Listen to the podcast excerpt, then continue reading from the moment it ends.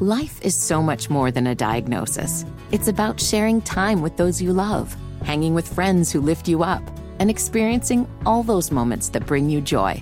All hits, no skips.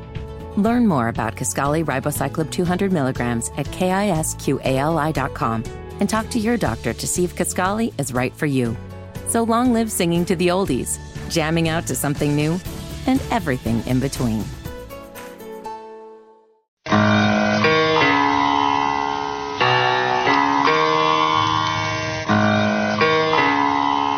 Allow me to reintroduce myself. My name is. I'm Will Palaszczuk. It brings me joy. Public service announcement being already one of my favorite beats ever. That's just Yeah, true. You got one of the best uh, intros You do. in the game. It's a great intro, and I can't wait to see what he does with it for the next two segments. We got Willie P in the Planet Kia studios, Sports Radio, 92.7 WFNZ. Willie P, we appreciate the hats. Thank you for showing up, not Yeah, empty handed, but also your presence would have been enough. Always good to see you boys. Uh, it's, a, it's a little bit of a different gleam in the air with it uh, being a little warmer. means soccer's around the corner. I like that. The hats are great.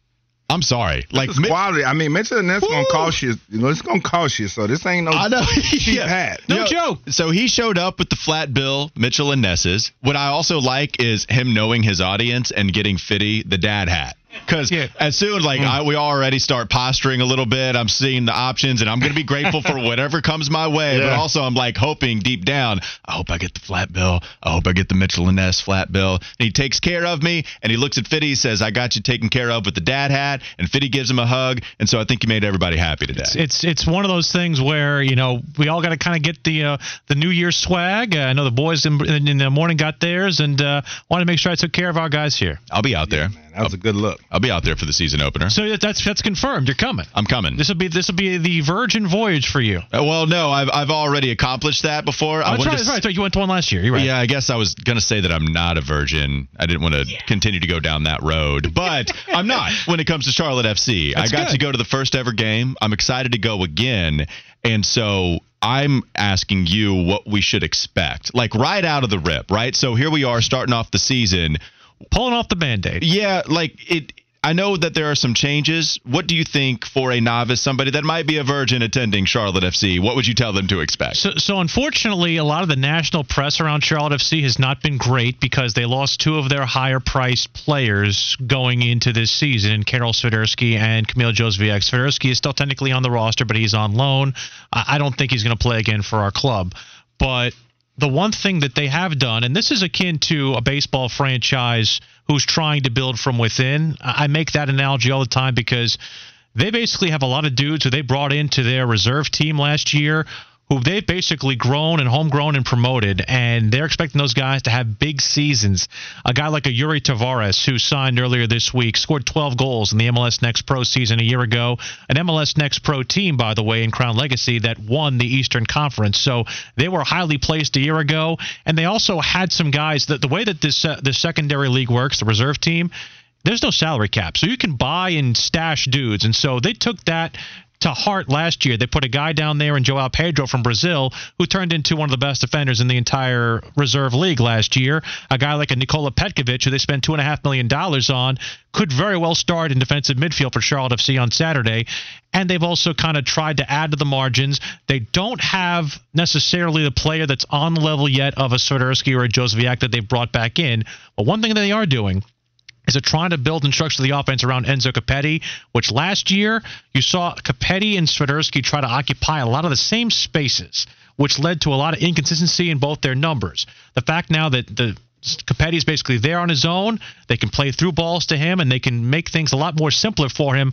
I think he's poised for a breakout season. I need to go ahead and address real quickly. You said Nikola Pekovic. Yes. Is that right? Yes. Was, was that not the monster of a human being that used to play for the Minnesota Timberwolves? Do we remember Pekovic, who was actually grew up to be a mob boss overseas. Am I wrong about that? You're we're thinking- talk- we're talking about different people. You're thinking right? of Drazen Petrovic. no, not Drazen. No, not Drazen. I'm thinking of Pekovic. Did you have something on the mic, Vidi? Do you remember Pekovic at all? He was just a rebounding god, and you said Right. he turned into a mob boss. I need to look this up. Perhaps I don't I need to you. accuse anybody. All right, I'll, I'll have drum. You get on the research. We'll find that out, and I'll also have Willie answer how important it is to get off to a fast start this year. Should be interesting because the way this year is going to work, uh, obviously the home game kind of feels like a standalone entity because they're going to go on the road for the next three weeks after this. They'll play Toronto and Vancouver in succession, and then they'll have to go on the road to Nashville, which is a tough place to play. And when they come back home, they play the defending champions and the Supporters Shield champions back to back. So Columbus followed by Cincinnati. Uh, this first stretch is very, very difficult. But I think one of the things too you're looking at is that if you can pick off some of these results, maybe even get some draws out of the, especially the road games, you're feeling like you build some confidence for this young and budding group. Willie P with us in studio on the Bodyworks Plus guest hotline. And Willie P, when you look, I know I this- see you out there too, Wes, with, with the kids and everything like that. Yeah, too. man, no doubt. We got to get back to a game too. We did not get to get to one last year, but I definitely want to get to a couple this year Mm-hmm. uh, as well. We had a great time and uh, spent some skrill out there too. But uh, Sure. So when you look at this team from a talent perspective, because we know Charlotte's still a young franchise, and when you talk about each year, you want to see them getting better. Where would you rate the talent of this team based on the roster that they've had, the rosters that they've had up to this point? I, th- I think this roster is ascending in a better way than I think the other the other uh, rosters that we've had here. Because I think one of the things, unfortunately, had been the reputation of us is that oh, all we do is go out and buy, you know. Over 30 midfielders or people who are in Europe who are basically over the hill and, and trying to basically act as reclamation projects. Now you're in a scenario where you've got guys like Brian Romero and Nimfasha Berchimas who are having big moments with the club and Mer- is 15 years old. Like that like these are the kinds of guys you're going to be hearing about more so over the course of this year, maybe even going into next year. I think the talent while it might not necessarily right now be better, it's ascending talent to where one of the things they did this offseason is they brought in a guy from Philadelphia. His name's Tommy Wilson. He's become the new technical director. And what they want to do with him is expand and have a particular focus and outlook on the team from the top all the way down to the academy level. And so that type of synergy is why you're seeing the promoted players now start to get their run. They didn't get a lot of run last year under Christian Lattanzio, let's be fair.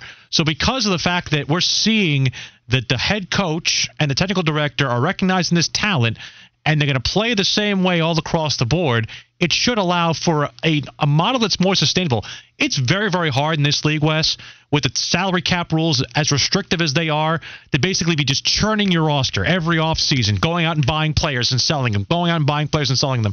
The best and most consistent franchises in this league are able to build from within, hold talent, and keep it there so that they can have more sustained levels of success and longer levels of success as well, like the Philadelphias of the world. All right, and I want to know uh, uh, about the puppies, man. How are they doing? How's Ben Bender and how's Hamady Diop? So Diop is, I think, going to be a much more renewed player this year. Uh, he's somebody who I think last year kind of fell out of favor with Lattanzio. That was the situation that happened in the Atlanta game where he got subbed in and then was very, very quickly subbed off. That was a pretty awkward scenario a year ago.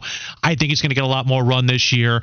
Uh, Bender is still coming back from a knee injury. He uh, had an arthroscopic knee surgery at the end of last year. Saw him running earlier today, so it looks like he's at least back and, and doing some stuff. I think he's still about a month away.